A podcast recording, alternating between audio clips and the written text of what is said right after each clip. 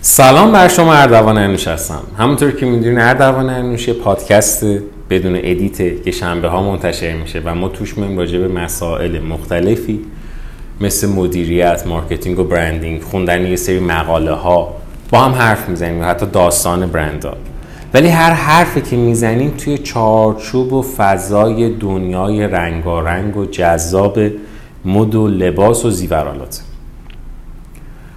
اردوان انوش یک نام تجاریه که از کنار هم قرار گرفتن چهار تا شریک به وجود اومده. توش کارهای مختلفی میکنیم، مثل مشاوره، مثل آموزش، آموزش طلاسازی، طراحی، فروشندگی، مارکتینگ، برندینگ، یا کمک میکنیم به برندهای نوپایی که میخوان رشد بکنن و مغازه خودشونو بزنن، مزون خودشونو بزنن. ما در کنارشون وای میستیم، بعضی وقتا به عنوان بیزنس پارتنر، بعضی وقتا به عنوان مشاور، بعضی وقتا به عنوان شریک.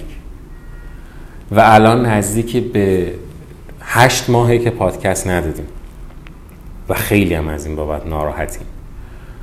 و اینتروداکشن اول این پادکست رو شاید نزدیک به پنج بار تا الان گرفتیم.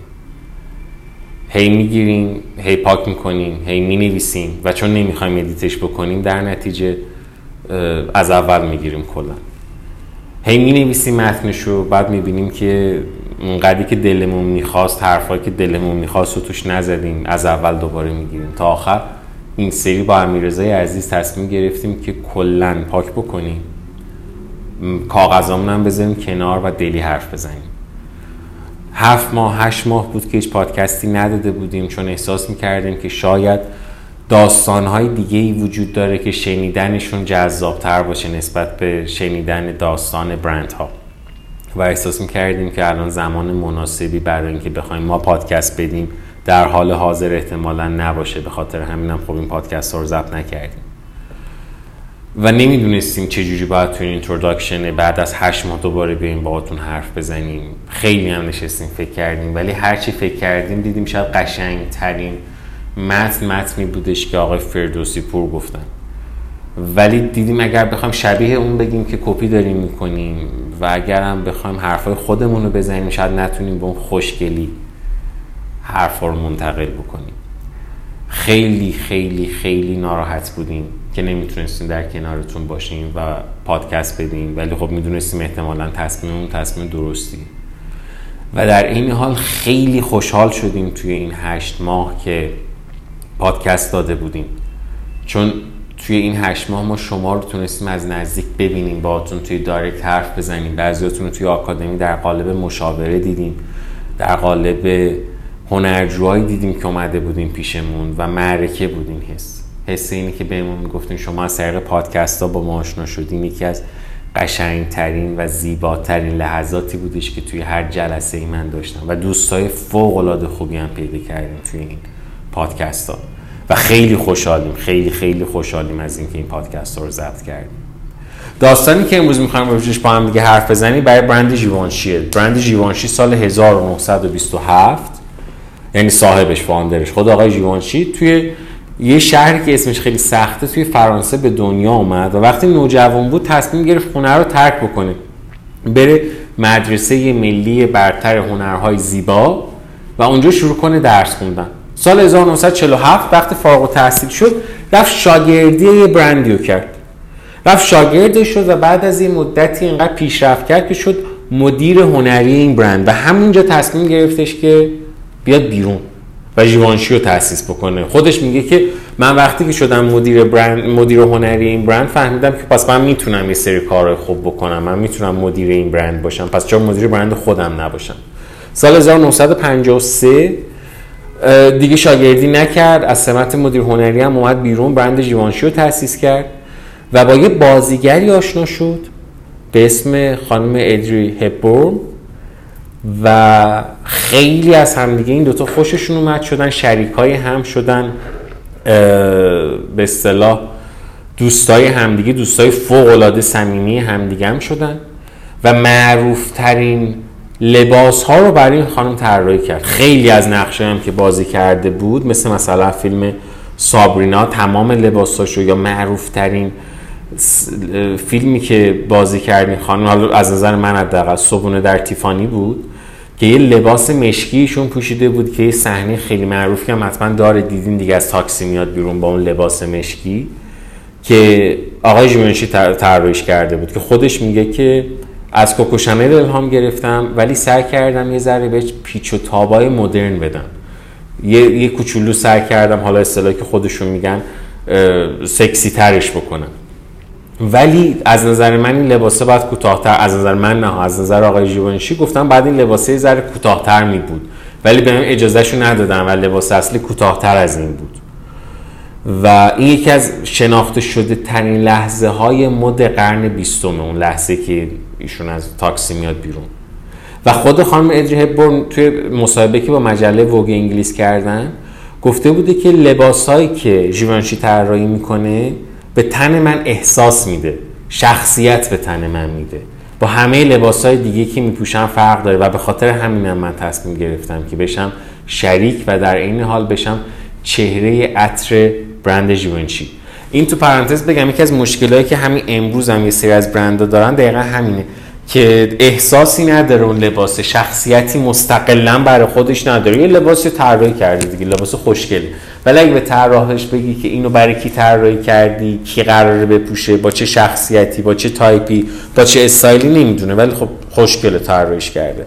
و همین این باعث میشه که خیلی وقتا برندها نفروشن، سگمنت نداره و این سگمنتر نتونسته بیاره. ولی همین این سگمنتی که آقای ژیونشی طراحیش کرد و داشت روش طراحی میکرد که خیلی هم جواب میداد، یه سالی باعث نابودی این برند شد و مجبور شد برند رو بفروشه. چرا؟ چون یه موجود زنده رو کرده بود سگمنت برندش، این موجود پیر میشد برند باش پیر میشد، موجود ناراحت میشد برند بعد ناراحت طراحی میکرد، که ما خیلی راجبش قدیم هم حرف زدیم دیگه. گفتیم آقا تحت شرایطی یه موجودی که یه فردی که زنده است میشناسینش تبدیل نشه به سگمنت برندتون، سگمنت برندتون باید خلق بشه توسط خود شما، وگرنه اگر من تصمیم بگیرم مثلا شما اگه منو بکنین سگمنت برندتون، من تصمیم میگیرم من ورزش برندتون باید ورزششه، من از شرایط دنیا مثلا ناراحت میشم مطالبه گر میشم، برندتون باید مطالبه گر بشه از این به بعد. و این خیلی اتفاق بدیه، چون داریم با من هی تغییر میکنیم و یه وقتایی من اصلا مخالف مسیر ذهنی شما تغییر میکنم. سال دو هزار و هجده ژیونشی مصاحبه کرد راجع به خانم ادری هپبرن و گفتش که میدونست چجوری باید لباس بپوشه، میدونست چه لباسی رو باید بپوشه و کاملا توجه من رو جلب کرده بود. چشماش، صورتش، ظاهرش از نظر من فوق‌العاده جذاب بود. ما لباسهایی رو طراحی میکردیم که بتونه این جذابیت رو احاطه بکنه. برای ایده پردازی هم میومدیم از فرم چهرهش الهام میگرفتیم، ما اصلا کار سختی نداشتیم، چهرهش و استایلش سبک طراحی من بود. ببین چقدر قشنگ غرق شده بوده توی این سگمنته. و همین این باعث شد که سال هزار و نهصد و هشتاد و هشت برند لویی ویتان، البته هولدینگ برند لویی ویتان یعنی ال وی ام اچ، همون لویی ویتان موت هنسی، به مبلغ چهل و پنج میلیون دلار برند ژیونشی رو بخرید. خب چون فروش اومده بود پایین قاعدتا توی اون تاریخ‌ها، چون که دیگه همه چی شده بود خانم ادری هپبرن، همه چی، یعنی هر چیزی رو نگاه می‌کردی اون بود، سبک طراحی، سبک لباس، سبک استایل، و مردم دیگه اونقدر دوستش نداشتن، مجبور شد برند رو بفروشه. و جزء دستاورداش اینه که میگه که من درست سال هزار و نهصد و نود و پنج بازنشسته شدم، ولی تا اون سال من به عنوان مدیر خلاق این برند باقی موندم، یعنی برند رو فروختم ولی کماکان خودم مدیر خلاقش بودم. و تو اون ده سالی هم که من بودم آدمایی مثل الکساندر مک‌کوین، جان گالیانو یا جولیان مکدانالد برای من طراحی کردن برای این برنده. سال دو هزار و پنج برند ژیونشی طراحی آورد به اسم ریکاردو تیسی که طراح ایتالیایی بود، شد مدیر هنریش. از سال دو هزار و پنج تا سال دو هزار و هفده هم بود، خیلی سال طولانی بود دیگه. و وقتی که اومد گفتش که ما مجبوریم که یه سری چیزا رو عوض کنیم، یکیش اینه که برای اصل بودن خانم ادری هپبرن رو باید عوض بکنیم. در نتیجه برند رو مبهم کرد و یه ذره مرموز. چرا این کارو کرد؟ چون گفت اگر من یهو بیام همه چیز رو عوض کنم مردم خب قاعدتا یه مخالفتی با من میکنن که آقا چرا یهو همه چی عوض شده، چرا سبک عوض شده، پس من فقط مرموزترش میکنم، مبهمترش میکنم. و توی مجله مصاحبه که کرده سال دو هزار و هفت گفت مردم به من میگن سبک طراحی گوتیکه ولی اصلا اینجوری نیست، اتفاقا من خیلی احساساتی‌ام و میگه من احساساتی هم به خاطر اینه که توی خانواده‌ای به دنیا اومدم که ما مجموعاً یازده نفر بودیم، یه پدر مادر، خودم و هشت تا خواهر، و در نتیجه من فوق‌العاده احساساتیم، همه چیز رو سیاه و سفید میبینم و اصلا چیزی تحت عنوان مثلا حد وسط ندارم، یا یه چیزی هست یا نیست، صفر و یک بوده کلا. و میگه این اصلا تو کتواکام هم هست، یعنی واقعا هم هست، مثلا کتواکا جیوانشی رو سرچ بکنین به فر سال دو هزار و دوازده قشنگ همین شکلیه، خیلی احساسیه، خیلی صفر و یکه، و همش هم مدیون خب همین فرد بودن دیگه. دوازده سال اینجا شرکت کرده بوده توی این چیز، توی این برند به عنوان مدیر هنری، و تو همه چیزا بود، فرش قرمزا بوده، و سعی کرد برای اینکه از ذهن آدما خارج بکنیم که آقا ما کلا زاده نشدیم برای اینکه برای خانم ادری هپبرن طراحی بکنیم و دیگه داریم سبک خودمون رو درست میکنیم و طراحی خودمون رو داریم. اومد از یه سری نمادهای قدرتمند استفاده کرد، مثل میشل اوباما، مثل بیانسه، مثل کیم کارداشیان، مثل مادونا. اومد یه سری محصول با اینا خلق کرد و همین کارهایی که کرد باعث شد که آدم‌ها دوباره ژیوانشی رو دوست داشته باشن و نیم میلیارد دلار باعث رشد برند ژیوانشی شد. در نهایت هم سال دو هزار و هجده ریکاردو تیسی گفتش که آقا مثلا دمتون گرم و دیگه من می‌خوام برم با برند بربری کار بکنم، و خیلی هم با مزه است. توی مصاحبه گفت آقا من دیگه حرفی برای زدن اصلا ندارم، دوازده سال اینجا بودم و می‌خوام برم یه فضای جدیدی رو تجربه بکنم. مدیر جدیدشون شد وایت کلر. وایت کلر یه فردی بودش که اولین خانومی بود که این سمت رو داشت میگرفت و خیلی هم با مزه است که لباس عروسی مگان مارکل رو طراحی کرد. گوشواره هاش مال برند تیفانی بود، لباس عروسی برای برند ژیوانشی بود که اتفاقا گوشواره هاش هم بچه‌ای که ماتریکس آکادمی گذروندن میدونن یکی از پروژه پایانیاشون طراحی گوشواره رویال ودینگ مگان مارکل و شاهزاده هریه که بچه‌ها باید به اون لول برسن که اینو بتونن طراحی کنن تا اصلا بهشون مدرک بدیم. این لباس هم خیلی لباس جذابی بود دیگه، لباس مجلسی، آستین بلند، سفید، یقه‌های اصطلاحاً قایقی. و وقتی مجله این استایل باش مصاحبه میکنه میگه حست چی بود مثلا نسبت به اون روز و اینا، میگه که ما کار عجیبی نکردیم، عروسی سلطنتی کاملا شبیه یه روز کاری من بود، یه روز کاری مثل همه روزهای دیگه. من صبح بلند شدم، همه چیز آماده کردم، مطمئن شدم لباس آماده است، مطمئن شدم خوب اتو کشیده، مطمئن شدم همه چیز خوبه، مطمئن شدم تو زمان درست و مکان درست باید لباس رو تحویل بدیم. همه چیز خیلی محرکه بود و میدونم که خیلی خاصه این مراسم، ولی برای من و برند ژیوانشی یه کاری که ما روزانه داریم انجامش میدیم. مثلا هم به این کار میگن انکر کردن. مثلا برند دورسا یه زمانی که می‌خواست، اوایلش بود، قرارداد بسته بودن با برند سواروفسکی و می‌خواستن پروموت بکنن، میگفتن که ما امروز در کنار برند سواروفسکی قرار گرفتیم. یه چیزی که آدما میشناسنش رو میومدن بهش انکر میکردن، میگفتن ما هم سطح این هستیم، که خب تو ذهن آدمام خیلی تاثیر داره دیگه. ایشون هم دقیقاً همین کار کرد. خب رویال ودینگو که همتون میدونین چقدر ارزشمنده، چقدر باحال، ما هم سطحش هستیم، ما یه کاری که روزانه داریم انجام میدیم، ما چیزی رو تغییر ندادیم برای اینکه بخوایم تو این مراسم بدرخشیم، ما همون کار همیشگیمون رو میکنیم.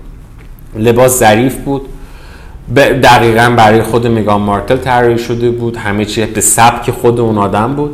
و ماها بعد عروسیش هم نزدیک ده ها تیپ و استایل مختلف و خانم کلر اومد طراحی کرد برای مگان مارکل، یعنی تو جاهای مختلف دیده شد با لباس‌های ژیوانشی که طراحی شده توسط ایشون بود.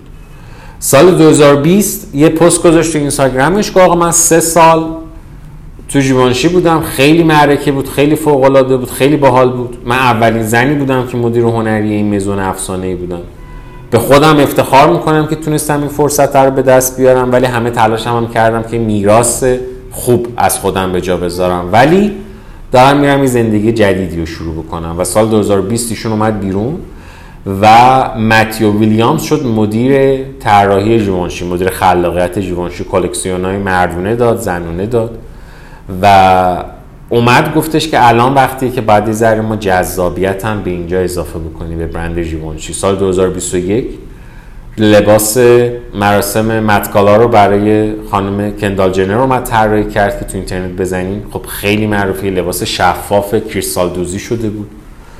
و سال دو هزار و بیست و سه بهارش اومد یه دونه، یعنی همین چند وقت پیش، یه دونه مصاحبه کرد که خیلی مصاحبه عجب غریبی هم هستش با مجله نیویورک تایمز.